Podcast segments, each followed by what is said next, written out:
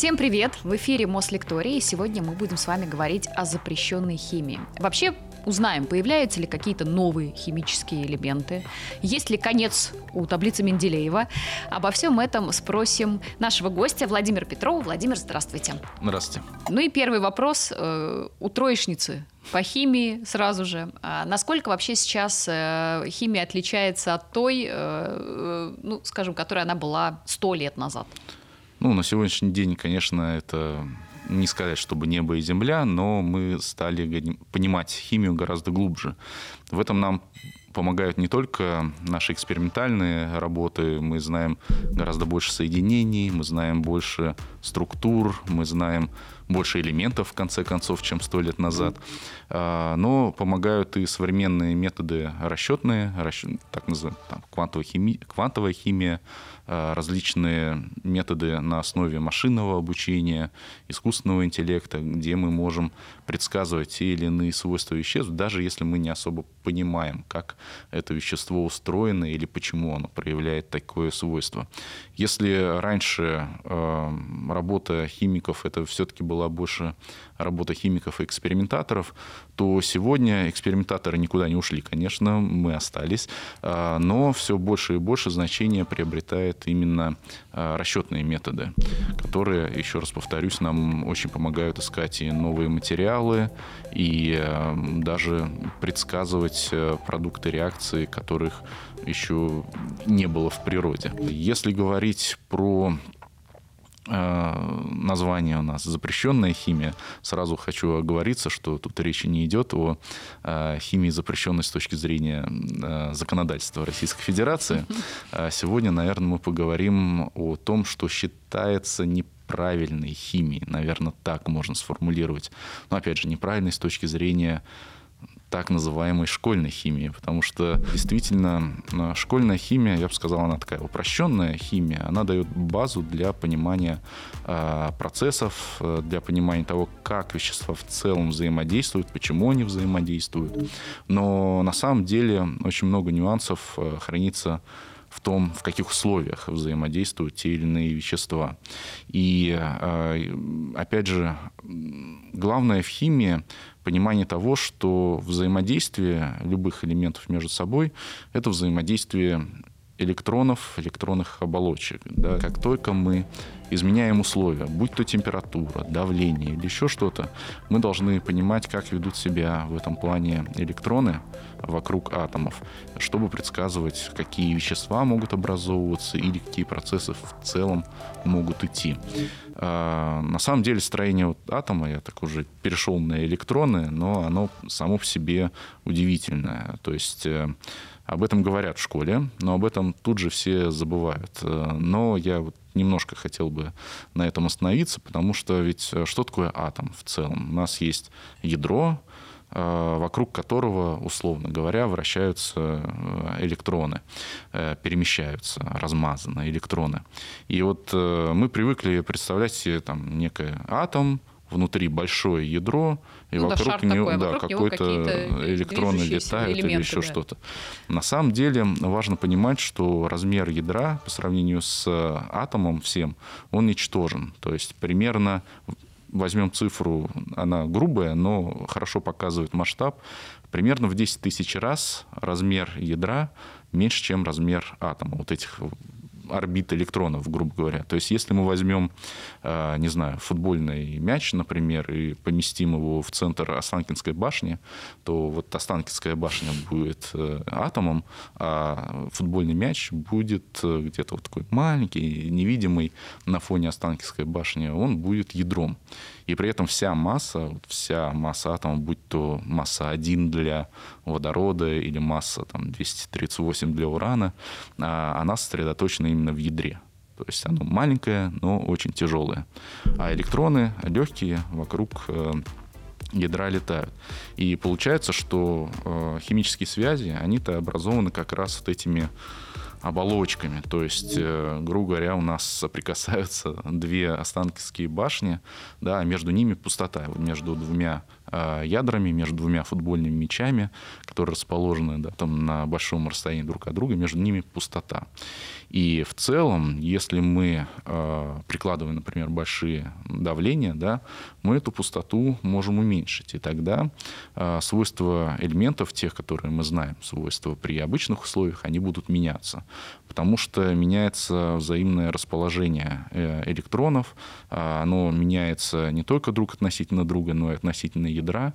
И вот здесь возможны э, различные ну, фокусы, скажем так, или то, что называется условно запрещенной химии, э, проявление получения материалов, которые в обычных условиях, в наших, вот при, как мы дышим, живем, э, в таких условиях эти материалы не могли бы образоваться. Но вот в экстремальных условиях могут. Я так понимаю, что все-таки в запрещенную химию не все входят вещества а, из таблицы Менделеева, не знаю, или из новых открытых каких-то элементов. Запрещенная а... химия это условное, еще раз название, угу. оно а, показывает, что те вещества, которые мы привыкли а, считать а, и нормальными, а, они существуют при нормальных условиях, мы вот их знаем, с ними работаем. И если мы попытаемся изменить Э, соотношение элементов в этих веществах, нам кажется, что это неправильно, что так не может быть никогда. Э, но на самом деле как раз вот в экстремальных условиях э, соотношение элементов между собой может нарушаться. Ну вот классический пример, который вот в своей запрещенной химии как раз приводит очень часто Артем Аганов, собственно, один из основоположников этой запрещенной химии – его группа э, хлорид натрия, поваренная соль, которую все мы знаем, э, у всех на кухне она есть. Э, то есть мы э, знаем это вещество с древнейших времен, знаем состав соли, там один натрий и один хлор. И это определяется как раз электронным строением атомов натрия и хлора. У натрия на внешней оболочке один электрон, который очень легко уходит от натрия, и поэтому натрий э, классический металл, ему легко отдавать электроны. А хлору не хватает одного электрона для того, чтобы свою оболочку заполнить и стать, э, чтобы его электронная конфигурация э, равнялась конфигурации благородного газа. То есть ему хочется заполнить свою оболочку, не хватает одного электрона. Один электрон у натрия, один, одного не хватает хлору, вот они, натрий отдал свой электрон, Э, соотношение один к одному. Все. Другого нам не представляется возможным. Если бы это был, например, оксид натрия, вот кислороду не хватает двух электронов для завершения оболочки, тогда нужно два натрия. Да? И мы знаем, что оксид натрия или других там щелочных э, металлов натрий 2О. Ну, два натрия на один кислород. И опять же, для оксидов, если мы говорим про оксиды, а не другие там пероксиды и так далее, соединения, вот соотношение будет таким.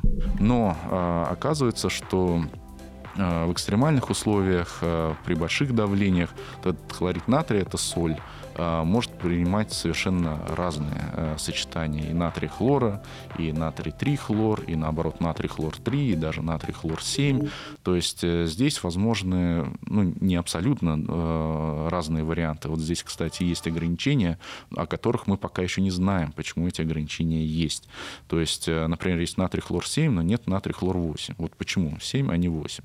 Тут мы пока еще не можем точно ответить на этот вопрос, но мы знаем, что это есть есть. И это не только теоретически предсказано, это доказано экспериментально.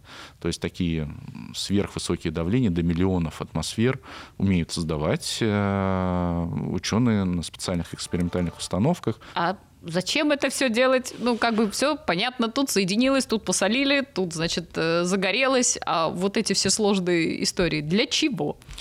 На самом деле применений может быть очень много. В первую очередь это понимание процессов в глубинах э, планет, в том числе нашей.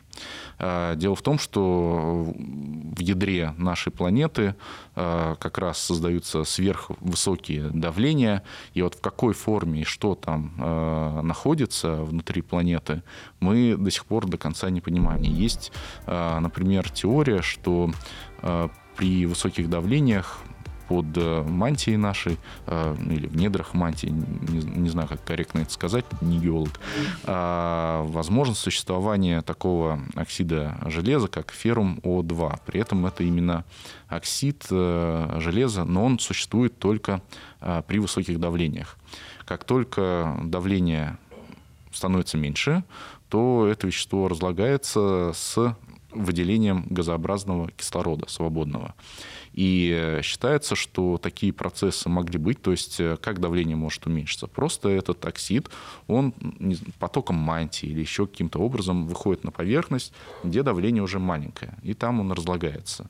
И одна из теорий говорит о том, что а, вот такое вот поднятие массы этого оксида железа ферму-2 с дальнейшим разложением, выделением кислорода привело а, как раз э, к взрывному росту концентрации кислорода, где-то 2,5 миллиарда лет назад на нашей планете или чуть больше.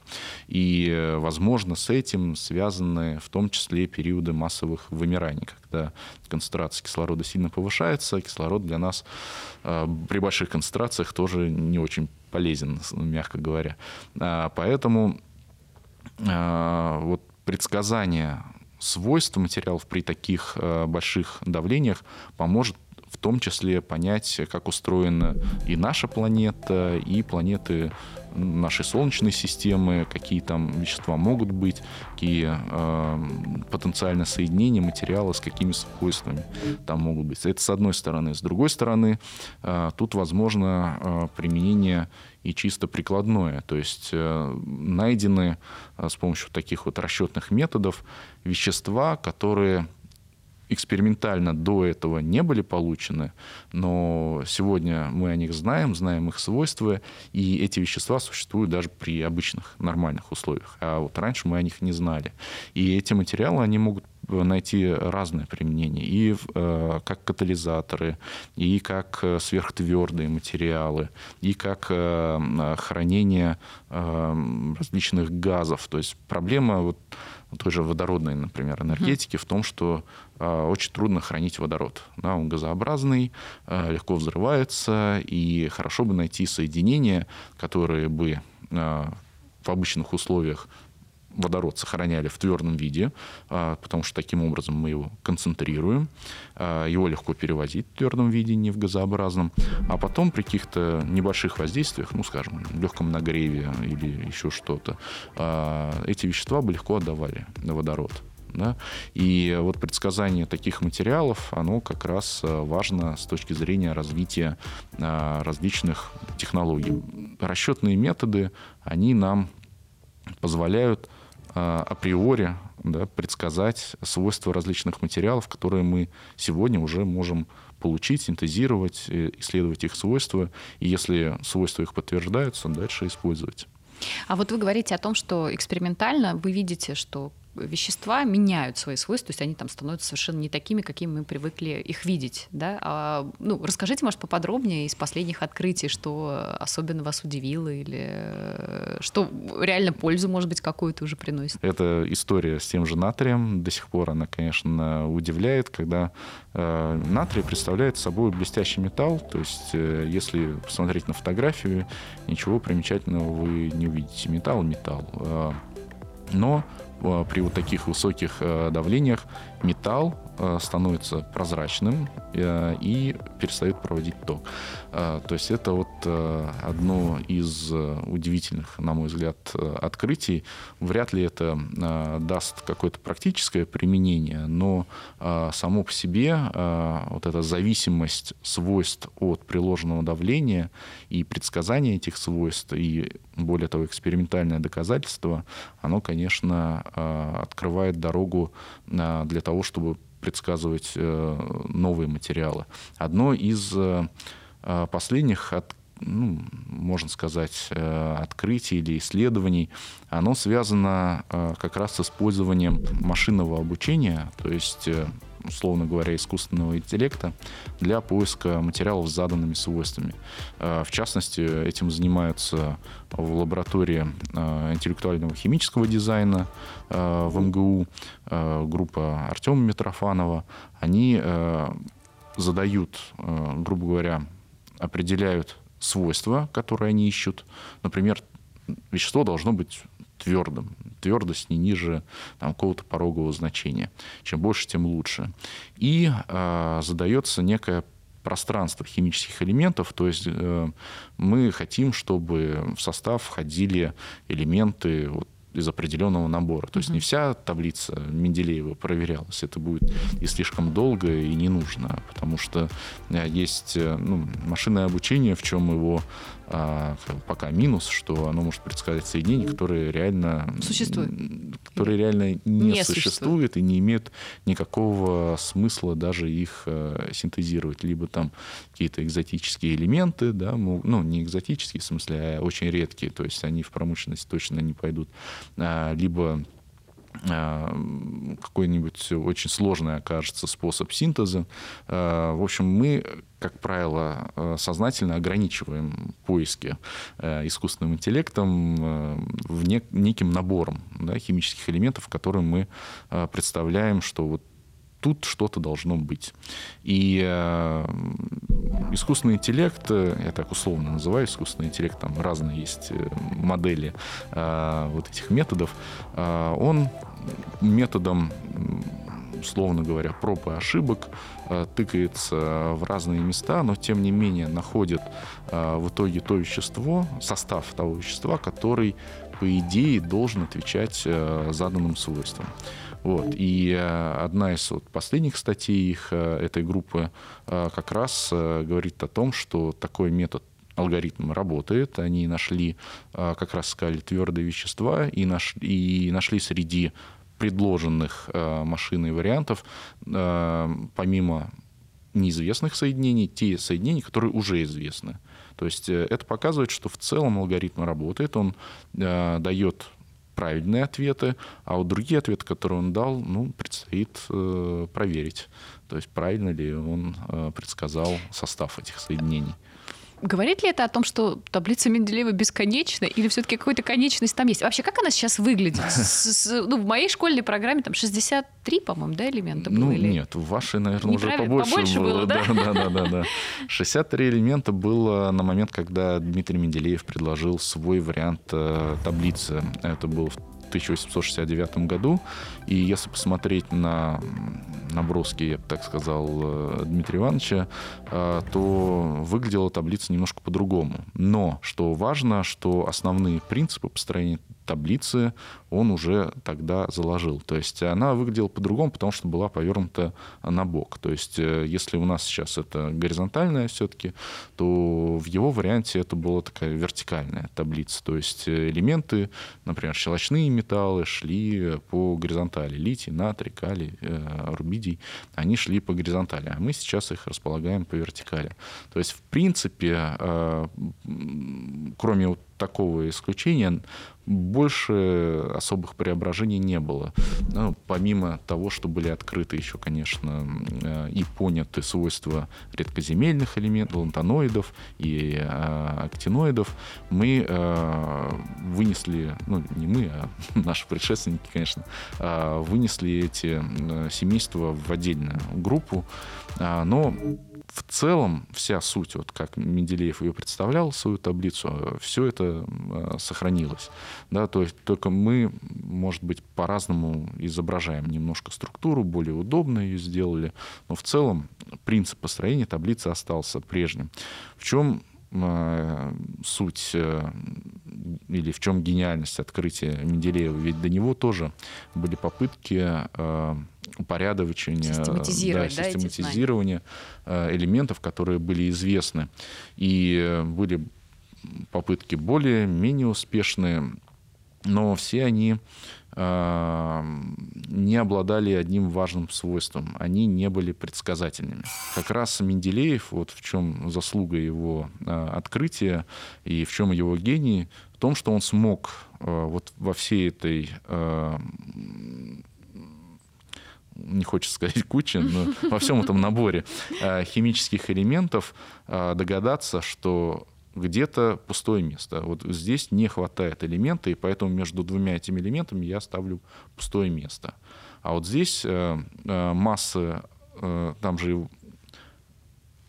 порядок следования элементов, он расположил их по массе. Да? Ну, Напомните нам в том всем. Числе, да. То есть свойства меняются в зависимости от массы, и свойства меняются периодически. То есть э, у нас идет элементы по возрастанию массы, но в какой-то момент мы возвращаемся, грубо говоря, в начало, и опять по нарастанию массы располагаем элементы.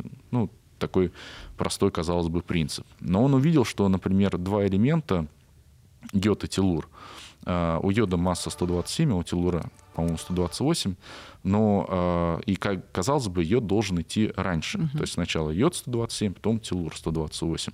Но по химическим свойствам не, попа- не получалось. То есть должен был быть сначала все-таки телур, а потом йод. И он, несмотря на то, что как бы, все элементы располагались по нарастанию массы, все-таки поменял эти два элемента э, местами, потому что они ну, как бы мешали вот этой всей э, э, систематике. То есть он понимал, что дело не только в массе, но и свойств. То есть он взял за основу классификации два параметра. Многие брали один параметр, например, свойства или, например, массу. Он взял два параметра. Потом он увидел, что э, свойства вот, э, некоторых элементов, э, они различаются так, что между двумя этими элементами должен быть еще какой-то. И он оставил несколько пустых мест, и буквально э, э, в течение следующих 10 лет были открыты три новых элемента, которые идеально попали и по массе, э, куда надо, и более того, он смог предсказать свойства этих элементов. То есть вот насколько э, гениальная все-таки была вот эта мысль о периодических свойствах элементов, он смог предсказать свойства неизвестных элементов. И те элементы, которые были открыты, это Германия, Галия и Сканди, по-моему, они э, ровно легли в те места, где оставалось пустое место, и по массе, и по своим химическим свойствам. Собственно, после этого уже ни у кого вопросов не осталось, что э, вот этот закон изменения периодического изменения свойств, он э, работает, и действительно Менделеев э, является тем человеком, который этот закон открыл, э, несмотря там на многие споры, а, кто же все-таки первую таблицу а, химических элементов составил. Ну вот, а новые элементы, новые соединения, то есть эта таблица как бы продолжается дальше? Да. Вот было 63 у него, да, да. там заполнили. Дальше как это выглядит? Да. Было 63 элемента, потом появились еще, потом, более того, в его время не, неизвестно было про благородные газы, то есть они еще не были открыты совсем.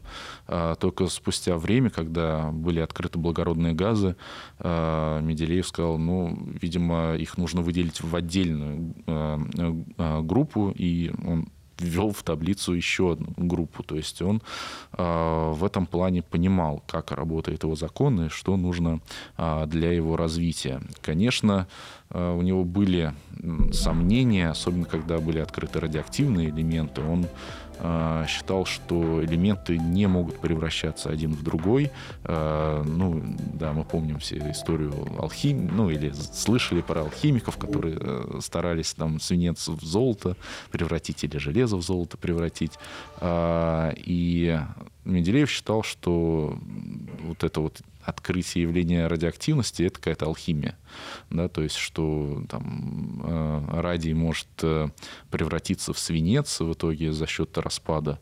Он э, сначала это не принимал, но как бы факты упрямая вещь, и это действительно работает так. Радий превращается в свинец.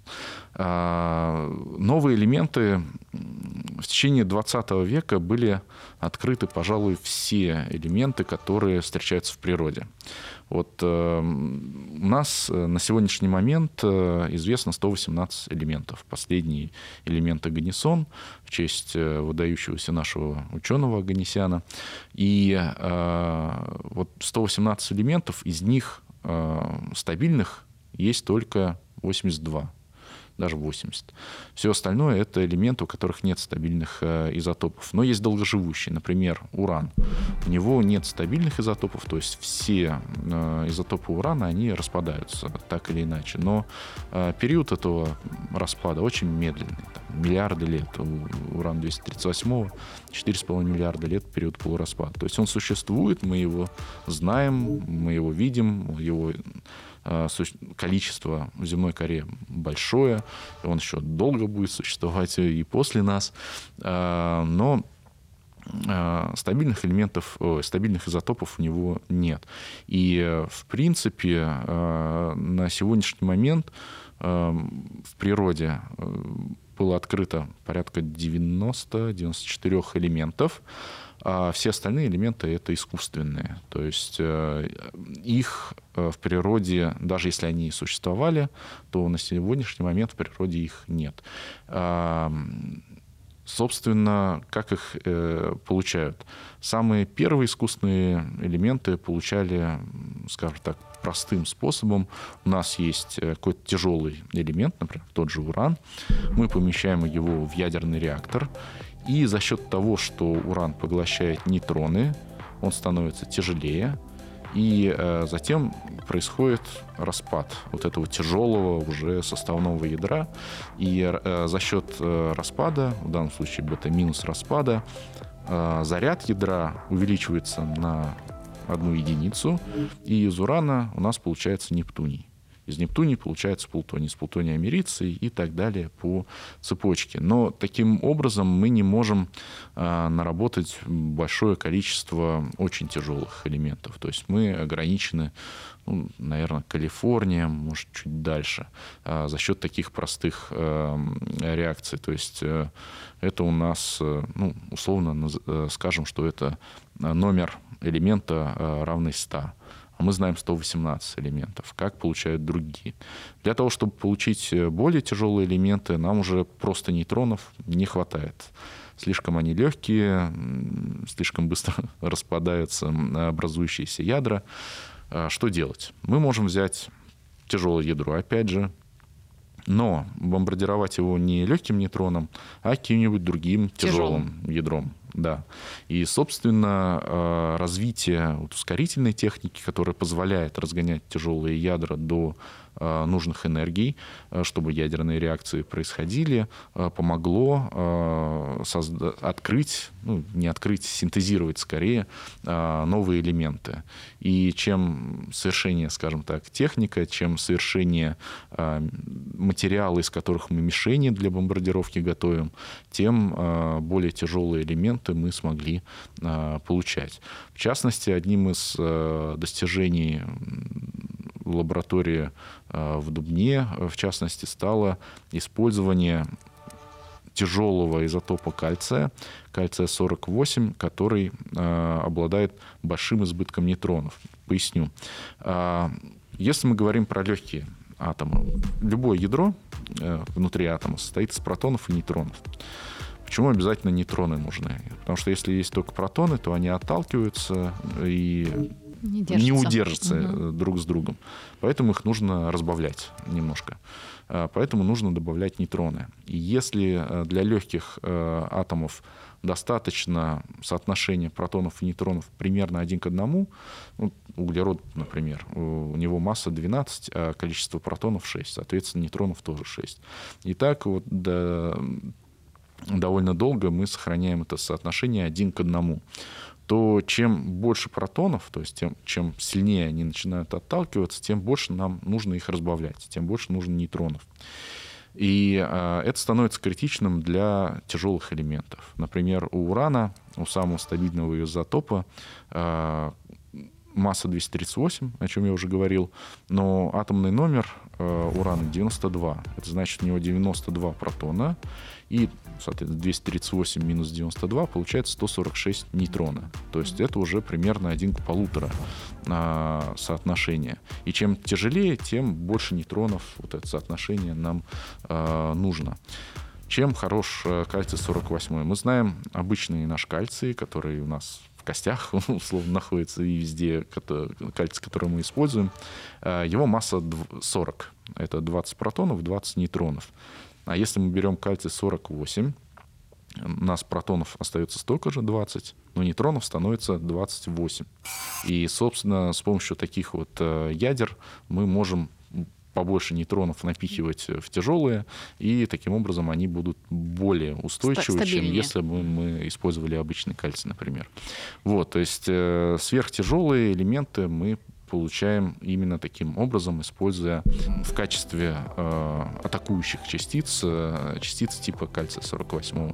Но впереди более тяжелые э, ядра, а значит более тяжелые ионы. Ну вот мы с вами проговорили, это же все реакции распада, если я правильно понимаю? Нет, или, непра- если, или неправильно если я понимаю? мы говорим про синтез э, сверхтяжелых, то это как раз э, реакции слияния. Да, то есть э, распад, когда у нас масса ну, или заряд э, скорее Э, уменьшаются. Мы поговорили с вами о том, что в запрещенной химии вот этот элемент давления, усиление его, угу. да, непривычное в классическом смысле для нас э, людей, он помогает э, открытию, угу. ну, новым открытиям. А почему именно давление? И есть ли еще что-то, кроме давления, чему подвергаются элементы? Ну, давление, я бы сказал, что давление проще всего моделировать и с помощью расчетных методов, и с точки зрения экспериментов. Э, другие, конечно, могут быть Нагревать. параметры. Э, нагрев, он ограничен. Не, не просто ограничен тем, что мы не можем получать высокие температуры. Мы можем получать высокие температуры до миллионов градусов. Правда, это очень короткие будут э, промежутки времени, но, тем не менее, достичь таких температур мы можем. Вопрос только в том, что при таких э, температурах у нас э, электроны настолько ускоряются, скажем так, что они отрываются mm-hmm. от атомов, и это уже не химия. То есть тут уже нет взаимодействия электронных оболочек, потому что электронных оболочек нет. И здесь уже трудно говорить вообще про химию. Какие еще параметры могут воздействовать? Это, конечно, электрические поля. Раз э, электроны заряжены, то, наверное, э, электрические и магнитные поля должны э, воздействовать и на химию, условно говоря, на химические свойства элементов. Проблема в том, что создавать мощные магнитные поля, по крайней мере, мы не можем. То есть то, что мы называем высокими магнитными полями, э, которые мы можем сегодня достичь э, в лабораториях, это все еще малые магнитные поля с точки зрения воздействия на химические свойства. То есть, да, когда экспериментальная техника достигнет определенного уровня, что мы можем создавать действительно мощные магнитные поля, наверное, там тоже нас ждут э, открытия и в области, условно говоря, запрещенной химии.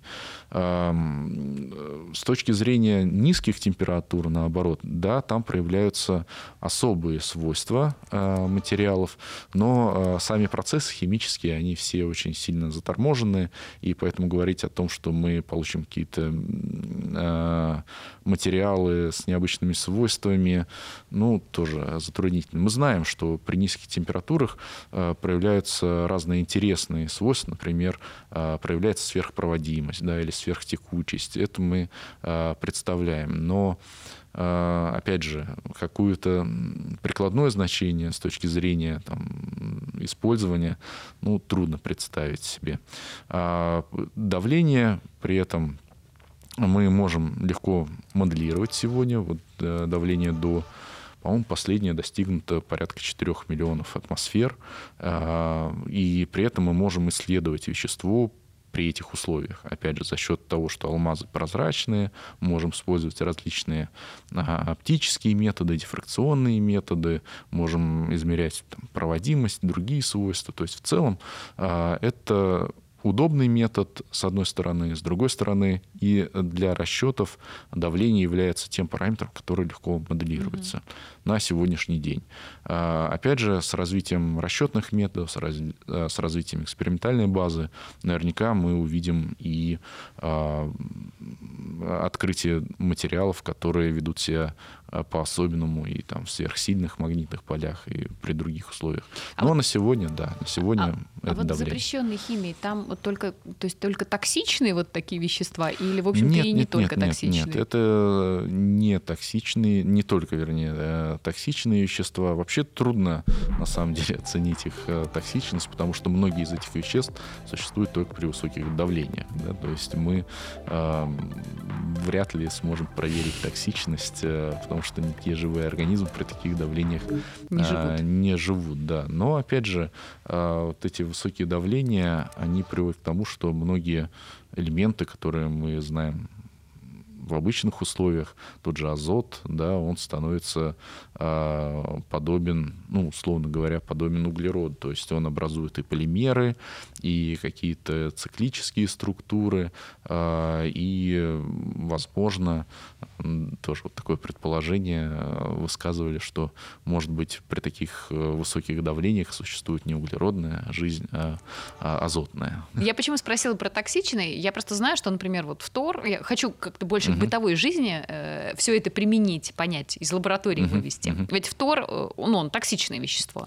Фтор сам по себе, если он в виде газа, да, он токсичный. Но при этом мы видим зубную пасту с фтором, например. Вообще это как? Ну, это то же самое, как и с хлором. Например, э, хлор тоже токсичный элемент. Э, э, не знаю, соляная кислота токсична, но если мы хлор соединяем с тем же натрием, да, мы получаем соль, которая не токсична. Натрий, например, сам себе тоже довольно неприятный металл. При попадании на кожу или в глаза будут тяжелые ожоги. Но как бы натрий опасный, хлор опасный, при соединении получаем безопасную а, соль. А как да? понимают это? Вы сразу понимаете это, что это будет безопасный э, ну, элемент или нет? Свойства основных элементов мы знаем, да. Э, свойства большинства химических э, веществ при обычных условиях мы тоже представляем и можем предположить их токсичность, даже если мы их не исследовали никогда. С точки зрения вот опасности фтора, да, опять же, когда это элементарный фтор, то есть это только фтор, он очень опасен. Но если он находится в каком-то соединении, будь то соль его, э, ну, скорее, да, соль, то это становится уже безопасно. Как то, что происходит в лабораториях э, запрещенной химии, да, скажем, угу. под давлением, вот эти все элементы сочетаются, не знаю, с какими-то повестками, вот трендами сейчас зеленая экология, э, там углеродное сокращение углеродного следа и прочее. Ну, я бы сказал, что в настоящий э, момент те вещества, которые получены при больших давлениях, они э, скорее интересны с точки зрения фундаментальной, фундаментальных представлений о материалах, о природе, опять же, с точки зрения понимания процессов, происходящих в глубинах планет, например. Э, с точки зрения прикладной, э, все эти методы, они дают инструмент для предсказания свойств элементов в других условиях. То есть мы видим, что предсказания работают, например, при больших давлениях. Да? Значит, мы можем в целом этот же инструмент применить и э, в обычных условиях для исследования свойств неизвестных веществ. Одним из э, примеров э, прикладные, которые могут э, иметь прикладное значение. Это э, тоже касается фтора э, того же. Соединения, которые могут существовать при обычных условиях, например, цезий фтор-5. То есть мы знаем, что, опять же, как и в случае хлорида натрия, натрий-хлор, должно быть сочетание цезий и фтор один к одному. То есть другого сочетания не должно быть. Однако с помощью этих моделей, которые предсказывают свойства при больших давлениях, было показано, что соединение типа цезий-фтор-5 должно существовать и при обычных условиях. О чем это говорит? Что э, если мы такое соединение получаем, то у нас много фтора, то есть две молекулы фтора на одну молекулу цезий-фтор приходится и таким образом удерживается. Это твердое соединение, которое мы можем легко перевести, да, и дальше, если нам понадобится фтор для синтезов, для каких-то других применений, мы это вещество, например, нагреваем и извлекаем фтор в виде газообразного фтора. Это вот одно из применений, которое а, может быть. А, другая, другие задачи, которые, а, для которых развиваются расчетные методы, это предсказание свойств биомолекул, то есть белка, который вот на данный момент еще не существует. Но мы знаем последовательность аминокислот в этом белке.